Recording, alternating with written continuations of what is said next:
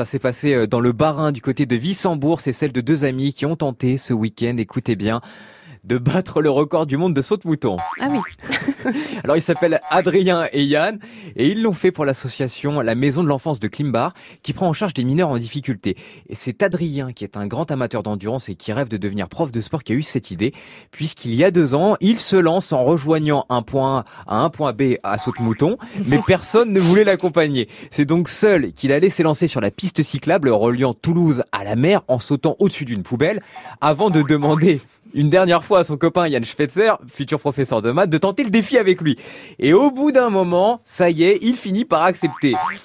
Et petit à petit, le défi qui devait se dérouler dans leur jardin à Wissembourg, eh bien, a pris de l'ampleur. Au fil des discussions menées par leur copain David, ils ont décidé de monter un événement autour de cette tentative de record. Et comme ils se sont connus au lycée Stanislas de Wissembourg, ils ont choisi la piste d'athlétisme du lycée. Mais alors, comment faire pour que ça soit un record vraiment homologué ? Ben, il n'existe aucun record du monde de ce type pour l'instant.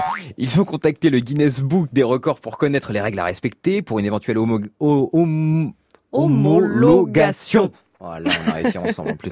Et là, c'est les choses, c'est là que ça s'est compliqué, puisque le binôme devait réaliser au moins vingt mille sauts durant les vingt-quatre ah oui, heures, ça fait beaucoup. Avec autorisation de faire des pauses. Et en faisant les calculs, tenez-vous bien, il faut un saut toutes les trois virgule six secondes pour réussir à en faire vingt mille en vingt-quatre heures, en calculant quand même quatre heures de pause, avec des règles bien précises, car celui qui sera le mouton, eh bien, n'aura pas le droit de poser ses genoux et ses mains au sol.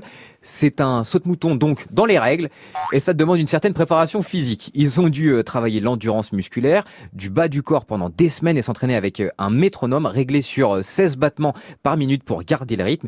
Et ils se sont donc lancés samedi à midi, à midi pétante pour leurs vingt-quatre heures.